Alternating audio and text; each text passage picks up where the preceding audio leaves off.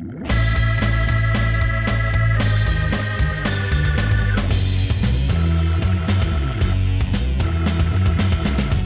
everyone, and welcome to the new edition of My Inspiration, a podcast series from HMV in which we give musicians, actors, filmmakers, and producers the chance to take a welcome break from talking about themselves and instead talk about their greatest inspiration. I'm your host, Tom Goodman, and I'm delighted to welcome you to our latest episode. Our guest today is Luke Pritchard, who will be best known to you as frontman of the Kooks. A graduate of the Brit School, the tame talent factory that produced the likes of Adele, Kate Tempest, and Amy Winehouse, Pritchard formed the Kooks fresh out of school in 2004. The band had only been a going concern for four months when they were snapped up by major label Virgin Records. After a burst of touring, the band wrote and recorded their debut album, Inside In, Inside Out, in 2005, releasing it at the start of the following year. Boosted by mega hits Naive and She Moves in Her Own Way, the album was a huge success and went on to sell over 2 million copies. In the years since, the band have maintained their devoted fan base while experimenting with their sound and deviating from the indie twang of their debut record. 2011's The Junk of the Heart saw the band bringing in folk influences, while 2014's Listen, made with producer Inflo, was an experimental collection inspired by jazz and hip hop. Pritchard's latest project is in another genre altogether. He's formed duo with his wife Ellie Rose, and the pair have made an album inspired by lackadaisical French pop and chamber music. We chatted to Luke about duo, making a record with his other half, his plans for the next Kook record, and his inspiration.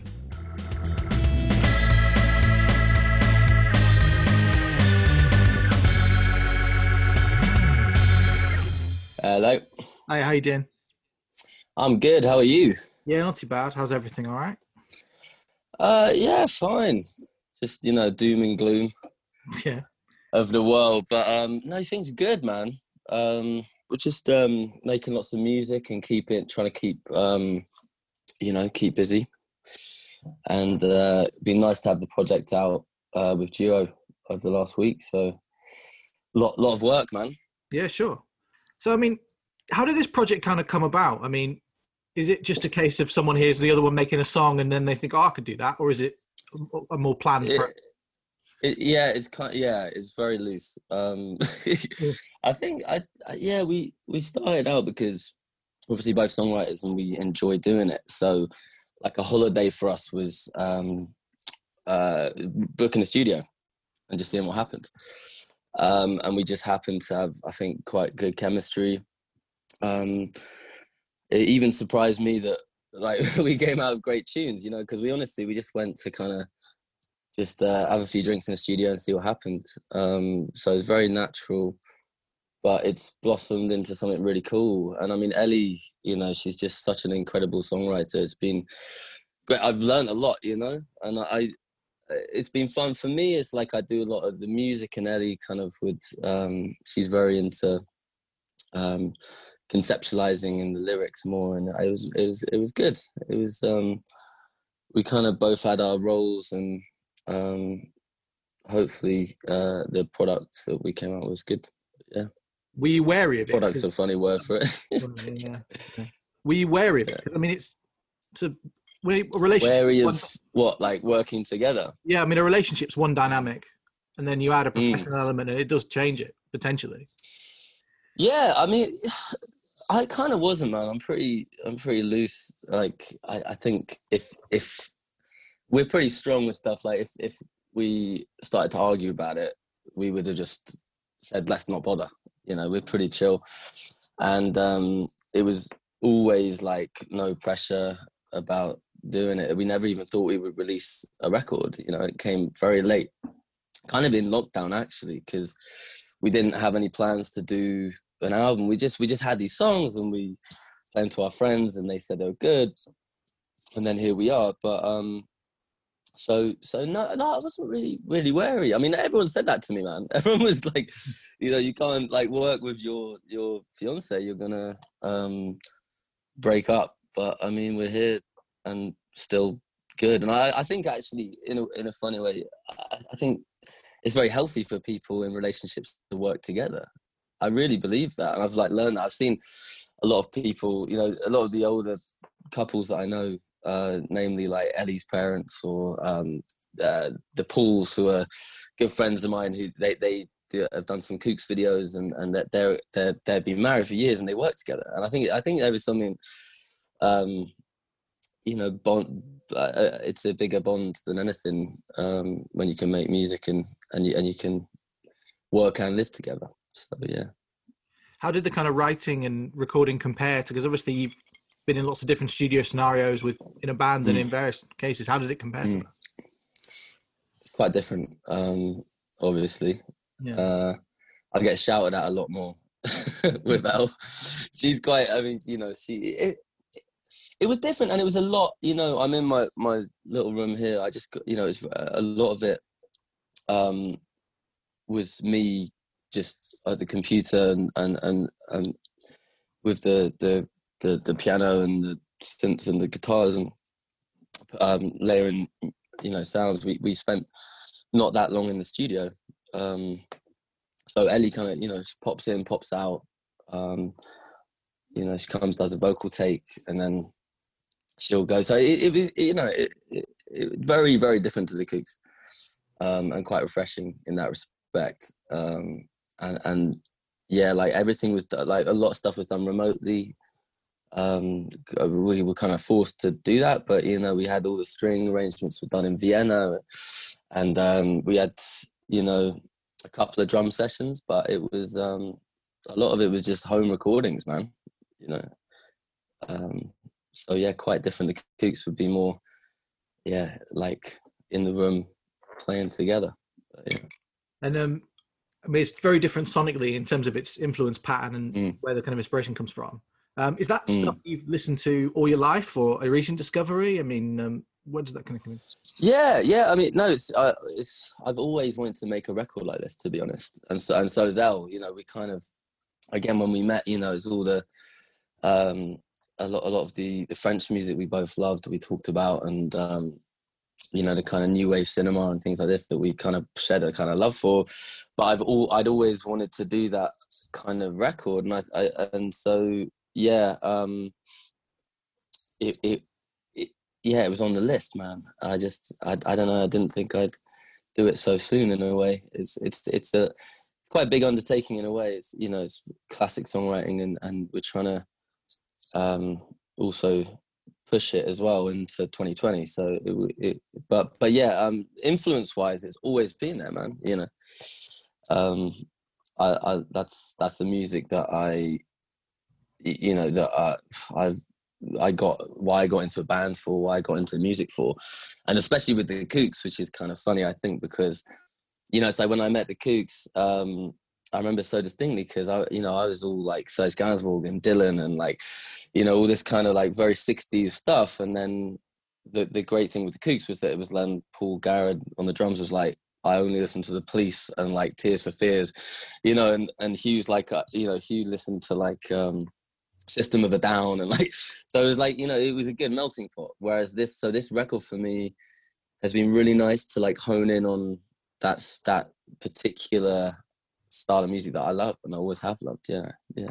Are you kind of gutted you can't take it out live? At least for the moment. Yeah, well, yeah, but yeah, I am. But I, I'm I'm kind of an optimist. I'm trying to be optimistic in the sense that I think um, it's probably been quite good for us, and obviously, um, we, there's no choice so you just get on with it. But i think i think it, it's good for us to to leave a bit of time. It's so new. It would have been great. We would have loved to do it but maybe maybe it's good you know we let the music percolate let people find it hear it. Um and and i don't know. I mean we we don't know what's around the corner man. Um if people like it in a couple of years you know maybe we'll do some shows. But this was you know it's a very personal kind of record. We, we, we weren't the whole time another diff- big difference with the kooks is like a lot of the time when i'm writing with the band in mind I, i'm thinking like the kind of live thing and you want like a lot of energy and you want and it's that's that's what the kooks is all about whereas this album is definitely like a listener's album i think. It's much more like to to be on record. So uh, and Ellie, you know, it, it, I don't know. We, we we would do. I mean, we probably do it as, as some kind of uh, you know, uh, performance arty thing. You know, maybe we mime. With our whole thing is we're trying to bring back the days of miming, basically. So, so, so you know, playing a show isn't in keeping. so we're we're fine, basically. Yeah. Sure. And how are things with the yeah. Kooks? I mean, the Obviously, you Mm. can't tour even if you might have had a summer full of festivals. I mean, are you kind of writing new material? Are you taking a complete break? I mean, how are things?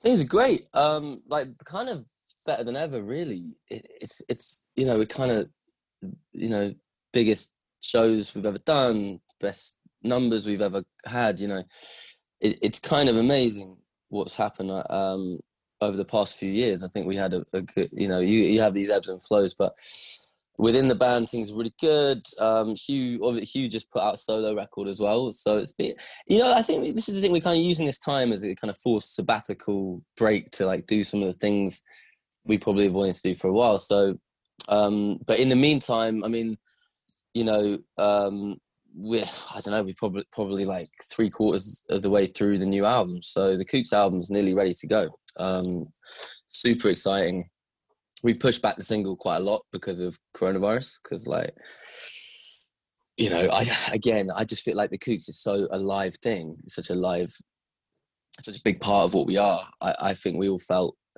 we wanted to really wait until we can perform to put out the new music. Um but no things are really good man. Thanks for asking. You know it's it's it's um brilliant. And the boys played on the Duo record you know they came down and played on one of the songs. In fact alexis actually uh played on quite you know quite a few. My my drumming's not very good so i tried but um uh but no it's really good. And we we the new music's i think really coming along man. It's it's it's, it's fresh. There are there are three of you now, so I mean, does that change the dynamic at all? Yeah it's a lot better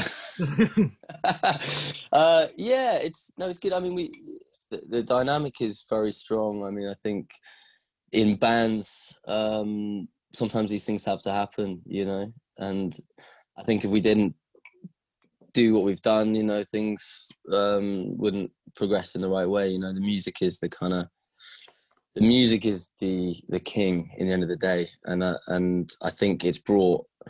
Uh, it being just the three of us has really brought like a new energy to the band and i mean honestly i'm very i'm very excited for people to hear the new stuff um so so yeah but um then there were three Yeah, yeah. see where we go I mean, obviously in the studio, you know, you can do a lot. You're obviously very technically capable. It doesn't Yeah. matter much. Had you started thinking about what you might do in a live context and what you bring out? But I guess you don't have to. yeah well no it's all about chemistry i mean we we have we've already done shows we have um we have we have a bass player who uh called pete randall who's who's playing with us. Um he may or may not fully join. Um he he previously you know he he, he played with michael kiwanuka which is how we know him and and adele. So i'm kind of a bit worried adele's gonna like go hey what's up? Like if we're going on tour for like two years now. Um but he's been brilliant and you know we we've been careful to not like announce him officially and stuff like that because we're just we're just seeing how it goes but um it's been brilliant and he's amazing.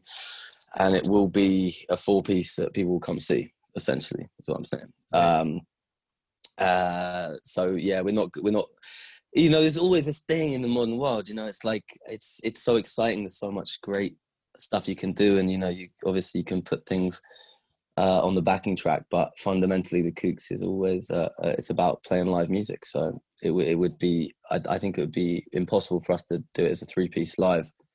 Definitely. Yeah, it's a strange thing, isn't it? I remember like speaking to Feeder about it, and they share a drummer with Robbie Williams. So Yeah. doesn't matter how much work you do. If he picks up the phone, and Exactly. you want to go on tour and uh, Yeah. you know, play Wembley Stadium, it's quite difficult to. Yeah. Exactly. Yeah, I know. I, I know- I remember that. I met that guy in um in a, in a, in an airport lounge in like uh, Buenos Aires. That guy can drink, man. right. Yeah. yeah, good guy. Cool. Um. So yeah, no things. Things are great. Things are good. So obviously we got you on today to talk inspiration, and do you want to tell us who you've chosen? Mm. Well, yeah, I've chosen. So I, I was really thinking about it because, um, there's, you know, there's a lot of people who, um, made me want to be in a band and play. And um, musically, I, I, I was instantly thinking like Bob Dylan because Bob Dylan's like from when I was like 13, was like my hero. Um, but obviously he was taken. So, but um, but actually, then I thought about it, and I chose the Doors, who who probably the, it's probably the band um, that got me into rock and roll, like for sure, man. And um, pro- pro- possibly, I it's just funny when you have to think about these things and really confront it. And I was like, they possibly uh, that that music probably had the biggest impact on me in the most important time uh, of my musical sort of journey. And so um, it's really a pleasure to talk about them. And like, it's been great, man. The past few days, like I, I listen to the Doors, you know, all the time. But like I've spent like three days just like blasting the Doors, and it's it's a world, man. It's a whole world. It's great. So how did you first discover them? I mean, were they given to you by someone? Did you hear it on the mm. radio? Where did it kind of come from? I, I don't know. I mean, you know, I've I always I knew who Jim Morrison was. I knew the, the story. Um, I probably would have heard heard stuff, but it definitely wasn't at home.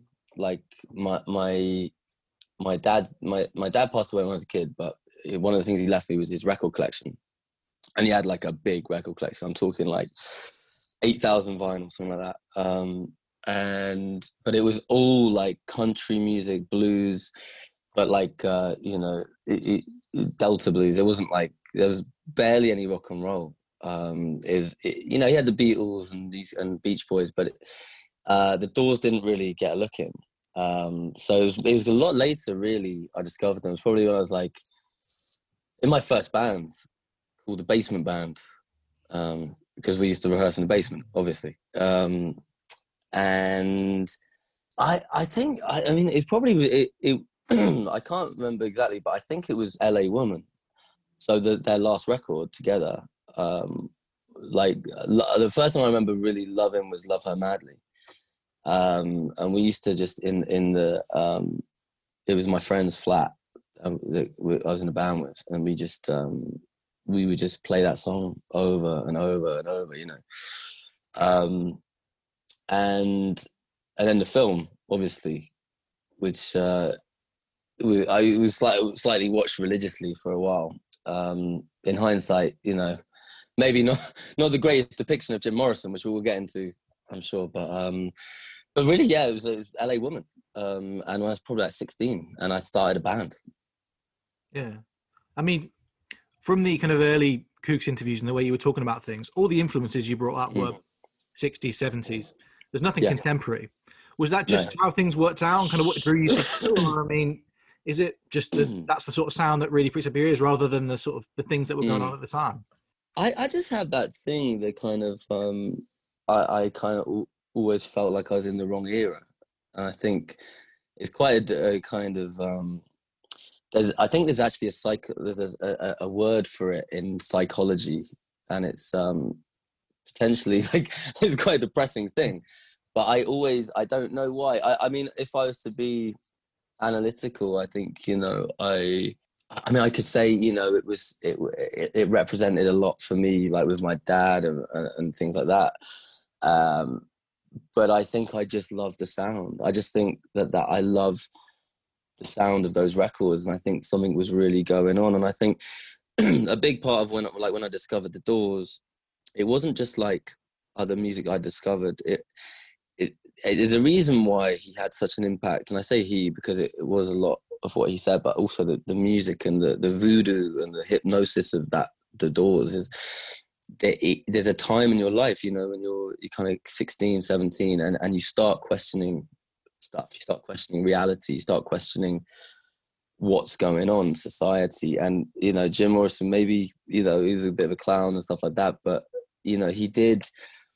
There's something in that era where they they they were really trying to trying to um, confront that, and I think that's why the teenagers then why it was such a movement and um and and, and I guess you you could there's no, no denying you know there's versions of that in, in more modern world and in the 90s there was, i mean hey man amazing music all the time but there's something about that era where it was just um there was something really new man it was like it, it was something explosive and new and, and fresh and it hasn't been replicated and it can't be you know yeah, I mean it's quite a specific era, isn't it? Because the Doors is it's all mm. very, some very short, condensed period of time. By the nature, yeah. What happened to Jim Morrison? You know, yeah. Start 65, it's over by 73. Five years. Yeah. All pre punk. Mm. That hasn't happened yet. Mm. Zeppelin are exactly still sort of becoming the juggernaut they are. So it's quite a yeah, period yeah. of time, but pro- tremendously yeah. exciting. Like so much of the kind of what we so regard much. as you know iconic rock and roll is all in that period.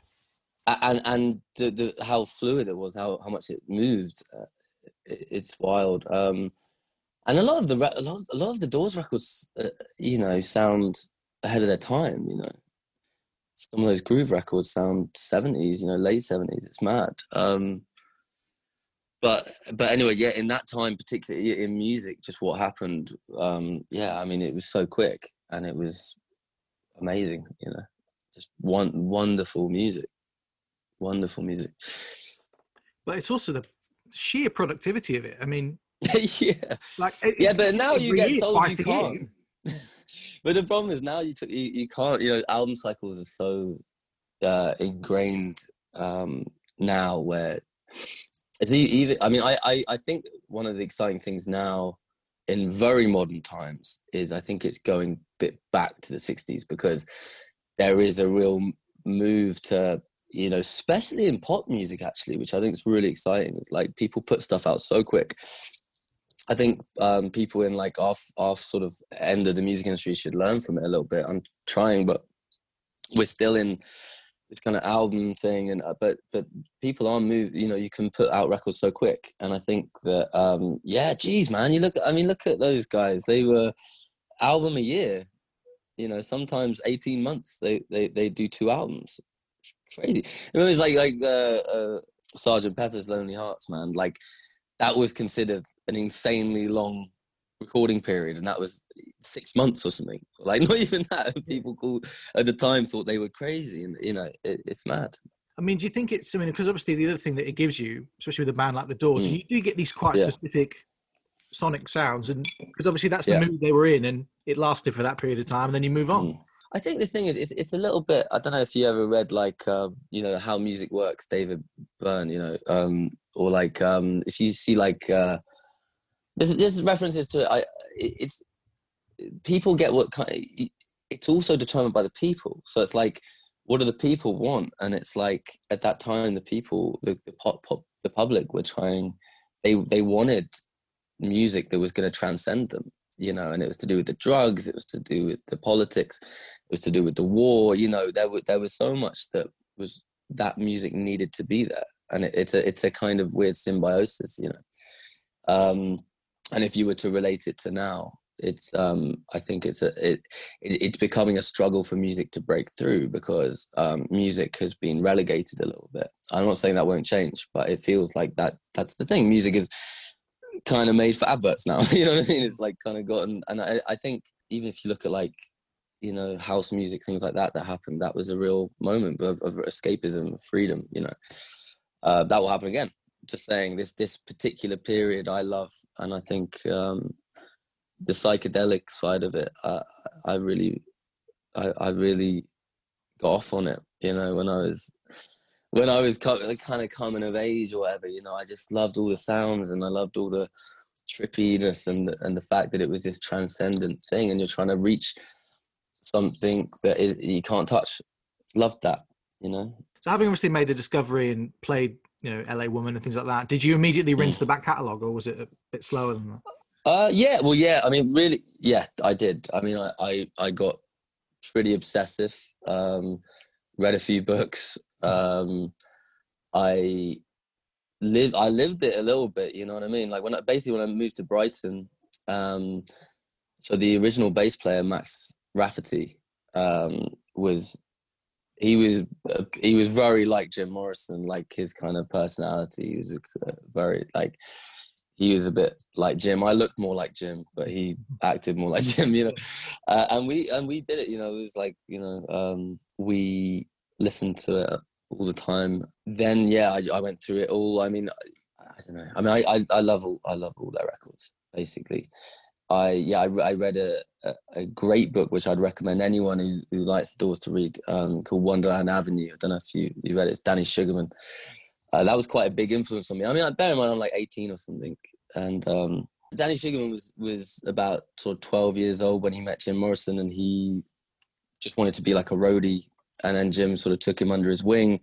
He ended up being friends friends with them for years. He ended up managing Iggy Pop, and then he managed the Doors after Jim left and did uh, uh, his American poetry. um, American, American Prayer rather. Um, so really good book, really interesting. So yeah, I got quite obsessive. I would say, yeah, a lot of Jack Daniels. Yeah. It's a lot to dig into, isn't there? Because I think that's all people think mm. of really is the excess. Yeah, they they do, and and I think that's sad because really up until he, he discovered cocaine, you know, he was pretty as far as what you know I've gathered. And hey, the, the, the problem is everyone has a different side of the story. But until he discovered cocaine, he, he, he was a very gentle, very generous guy, you know, and um, looked after people. And there's so many stories of of that and and how how inspiring he was and and obviously maybe people like that are meant to like that can't carry on you know he was is a spark. I've experienced it in my own life people like that you know. Um it's it's tricky to watch. Um but yeah i think you're right. People just they think of jim morrison they think of him down the bottle down the end of a bottle of bottle of whiskey and and you know uh, pissing against the bar. But or way out, isn't... or way out in the desert on peyote. That was the other big thing, wasn't well, it? Well, that's better. You know? yeah, yeah, yeah, yeah. But in the end of the day, whatever people think, you know, his music is. I guess it it ebbs and flows, but his you know his music is as good as it's ever been, man. It's it, you put it on and it's a whole world. I mean, how many artists are like that? It's so unique. It's a complete world. It it, it you know whether you, whether you're into what he's saying or not his poetry is beautiful and it's righteous essentially. But it's the, there's the religion around it as well that confuses. It's like you know it's it's like there is a church churchy element to the doors as well. Anyway sorry i'm running on. No no. Apologies. Like um poetry's obviously always been very important to you in general. I remember in the early interviews with the kooks it was you were one of the few bands to talk about actually you know mm. reading it and the effect it had on lyrics rather than mm. just being very hotel rooms and what we saw last week yeah yeah no it, it definitely i'm definitely into the the freedom of imagery you know what i mean in in the sense that i think that there is you know there's a there's an artistic right essentially where um I think again, Jim Morrison. Some people would say super pretentious, but there's there is no better way, in my opinion, to express poetry than music. It just there's a beautiful relationship there. I mean, I yeah, I try. I mean, I I, I do. I, I, I but then, having said all that, um, in the end of the day, it's it's vibe as well. You know, I don't. I I I personally don't sit and write poems and put them to music. I'm a bit more instinctual, but I have a lot of respect for it, and I and I and I read it and try and let it go in and and help the the beauty. You know, I love the beauty of words. Knowing as much as you know about Jim Morrison, how do you think he would have aged had he been allowed to grow old? What sort of art do you think he might have? Yeah, it's a really interesting question. You you kind of got the feeling like he. In my, I, I feel like he, he was get getting it together, and that sounds a bit strange to say, but the fact that you know, Soft Parade was not their best work, mm. and um, they had some rocky years. And then, they, you know, the last album that they did together, "L.A. Woman," was, I think personally, their, their best record. I don't know. I mean, bollocks thing to say, but I love that record. I mean, what a comeback! Took after everyone saying to you like you're done. Um, and I and I really also liked the you know the American Prayer album. Um, and I don't I don't know. I I I just think he if he got through that that period, it, I think he would have gone on a totally different path. I think he would have probably written a lot. I think he would have he. I, I, but I, but I have the feeling he he had the sensitivity and he had the creativity to have kind of got rid of that image. You know what I mean? You know, he had he had demons, and it's it's it's really sad that that it came to that because I mean, may, I don't know. It depends. Maybe he was self-destructive. Maybe that's what he wanted. But um, but I think he would have produced some more amazing work. I really do.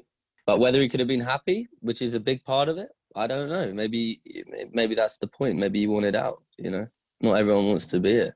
The image of all that youth and beauty and the kind of complete excess. You know.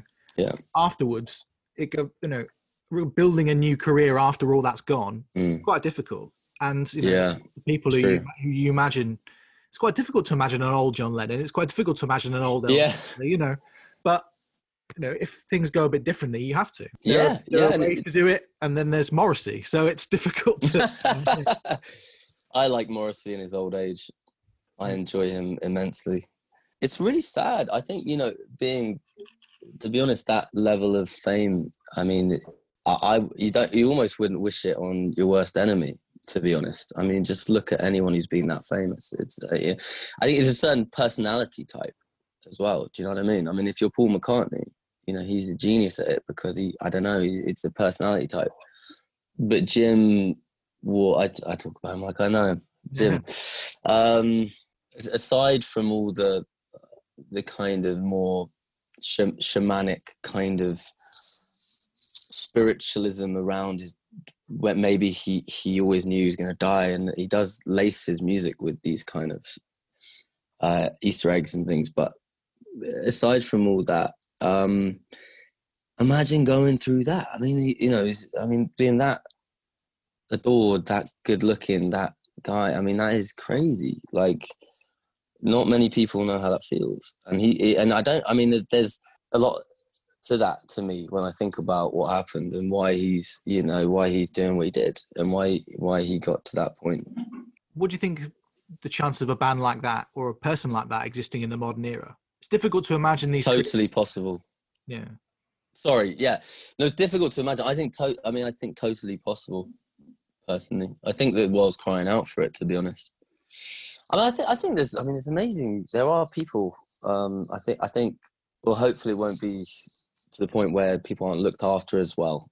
I think Jim Jim Morrison was very hard. I mean, even you know, he's going to Elektra Records and he's like smashing stuff and he's beating. You know, he's he, he, he's very difficult for people to look after. But in a way, we have. I mean, Kanye West to me is is like the new Jim Morrison. I think because you know, it, it, you know, I went to see Kanye and I, I I do really like his music, but I, you know, he did this thirty minute rant. This was quite a while ago. This was, it was in the papers. He did this kind of. It was one of the first, you know, big rants he did. And I, honestly, the first thing I thought was like, it's like Jim Morrison. I was like, because he's just so, because it's like you need performance art, you need people, and it, it is a bit cabaret, it is a bit ego, but it's, you know, I, I, I think we, we do have a few people like it, but it's in a different way. Um, It's not rehearsed though, is it? Which I guess is the key thing with Kanye West. I remember going to see him yeah, four or five Yeah. years ago now and thinking like, I've got no idea what's going to happen next. And that's exactly. Yeah, relatively, brilliant. you, you never get the sense that they planned it before. And there's a guy with the lighting cues going, the rant's finishing in five minutes time. No way. No way. It's like it's like the Doors, man. It's like it's like the, the, the fucking crew members are there going like, "Oh, not again." you know what I mean? His manager's like, "No, kind of." But it's it's a thing. It's it's and it's whether ninety percent of it is just performance art and a bit crazy, but like ten percent of it, you go, "This guy like is talking some truth," and I think that's exciting. And and Jim Morrison, yeah, I mean, he could be a prick, but you know, he. He, I mean, I there's a few people I would have liked to have seen live. Uh, you know, probably for the top spot, it's either Bob Marley or Jim Morrison uh, and the Doors. And, and, and let's not forget the Doors, by the way. I need to actually Oh. say that because it's it's really terrible because Jim Morrison always like takes the headlines because he and his live performances and stuff. But I mean, the Doors as a band, I mean, that is, I mean, spiritual music, man. it's like Ray Manzarek, man. Like it's just, I mean, Robbie Krieger's guitar playing, one of my all-time favorite guitar players, and he doesn't do a lot. It's just fucking stunning. Uh, I think as a, as a show, just yeah, like you say, you wouldn't, you never would know what's happening next, and yeah, it's. Uh, but but yeah, I, I I think I think we have don't have enough of that now for sure. I think, but but I think people still want it. Why do you think that is with the Doors? I mean, when people talk about Zeppelin, they don't just talk about Robert Plant. They talk about Page, they talk about Bonham, they talk about John Paul Jones. Yeah. With the Doors, it's Jim Morrison. It's very Yeah. rare that any of the others people can name, Yeah. not like they can with the Beatles. Why do you think that is? Uh, because he died. There is that. and I think also because because of the sort of sexual sexuality of it, and the, the, the you know the fact that he was so adored on a non-musical level. Like he wasn't, it wasn't even his poetry or his music. A lot, you know, a lot of. I mean, it was his music because it was like raw as fuck, but I think that I, I don't know, but I don't know. It's it's kind of, but then it's like the Doors is also a band for musos. Like you know, you talk to any musician, and like you know, I mean, it's it is there's such a, a an amazing balance of jazz and, and, and rock and roll and blues in, in, their music. Um, and the orchestration, I think, you know, is very respected. But but you're right on a kind of pop culture level, the Doors don't. it's a shame. It is a shame. But I mean, maybe that's that's what made. I mean, that it's kind of what's brilliant about the Doors, though. It's like you got these three quite geeky guys who are like insane musicians who are like doing this furry, even though it's yeah, sort of yeah, hypnotic, shamanic, and uh, uh, uh, uh, all that stuff. But it's very tight. It's very well orchestrated. Very technically uh, incredible. Do you know what I mean? And then you have this looseness of Jim Morrison around it. I think it's a shame. I think it's a shame. I think that, that as a band and as players, uh, they're just phenomenal. I mean, it's just it's like outrageous how good they were. Ray Ray died quite recently, didn't he? Uh, yeah, a couple of years ago. Yeah, yeah sad. R.I.P. Man. He's genius. A lot of the um, what you hark back to about that particular period of recording is like those records have got space because obviously I think yeah, the nature yeah. of you know how difficult it was to layer guitars over guitars. You know, yeah, there's a lot so of space true. and things sound enormous, partly because that's mm. the only thing that's given power. I mean, you spent a lot of time, even in your career, the way studios have worked, things have changed exponentially mm. as what you can do at home. And you've been able to make this record. Yeah. Do you think that you know, knowing what to leave out and what to give power to and what to give space to is a big part of you know the power of those records. I, I yeah, I do, I do. Um, I, I definitely do. I think that that's a really good point. I think that it's hard to do that now, and I think that um, there's a lot of elements to to to why as well because things do change, and you know you you, you can't sort of step back. But um, look at Billie Eilish's record, for example. you know, I mean, you're right, space. But I think space is, you know, in a way, space is space is what makes things confident, is what I would say. And I think it is um, maybe partly, to, yeah, obviously to the, those recordings back then, but um, it, yeah. I mean, I, I I've and we've done that, you know, with the Kooks. We, you know, our first album was very few overdubs, and it's a, it is a powerful record, and it sounds kind of there, there's something to that. But um, definitely something I thought about recently. You know, it's funny you bring it up. I talk talk about it quite a lot to the producer. And space, it, it, it, you're right. It's very hard when you got all these toys and you got all this stuff, um, and they're there just creating a vibe um, but that is hard to do. What do you think is the kind of underrated gem? What's the bit of the back catalogue that mm. people it's, over?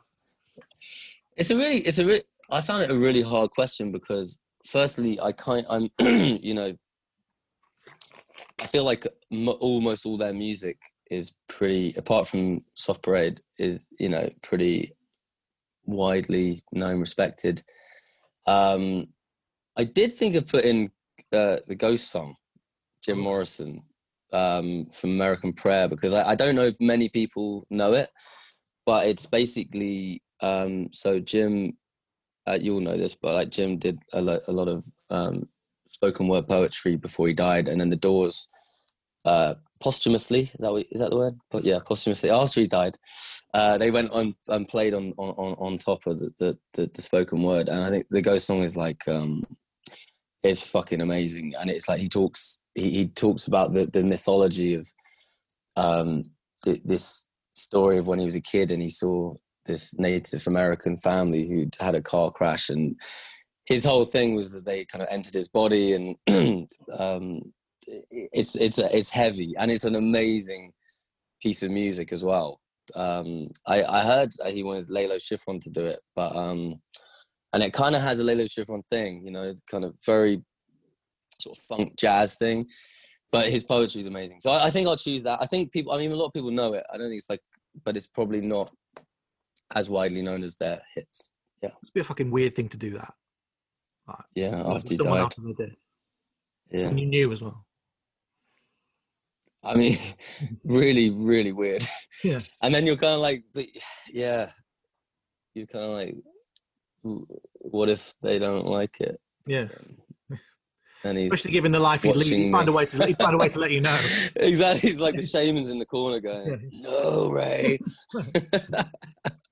Uh, but it, I mean, it's amazing. I mean, I think they did a great job. Personally, I really like that record. I, I, I not a lot of people do, but I, I love it. And the ultimate masterpiece, I'm guessing you're picking LA Woman. Yeah, well, I would. I mean, I I was gonna. I mean, yeah, LA Woman as a whole record personally um, is my favorite album of theirs. I think Riders on the Storm, like what a what a song to end your career. Like I say, I fucking hate. I, why do I say these words? to end the Doors as an entity with Riders on the Storm. I mean, that is that that it's just a wild piece of music that will you know that's going to be played in 200 years man i mean it's, it's just phenomenal and poetry darkness it's so dark um but beautiful yeah Great stuff. Well, Luke Pritchard, best of luck with Duo and the next Kooks album, and thanks very much for letting us hear your inspiration. hey thank you so much for having me Right. really good fun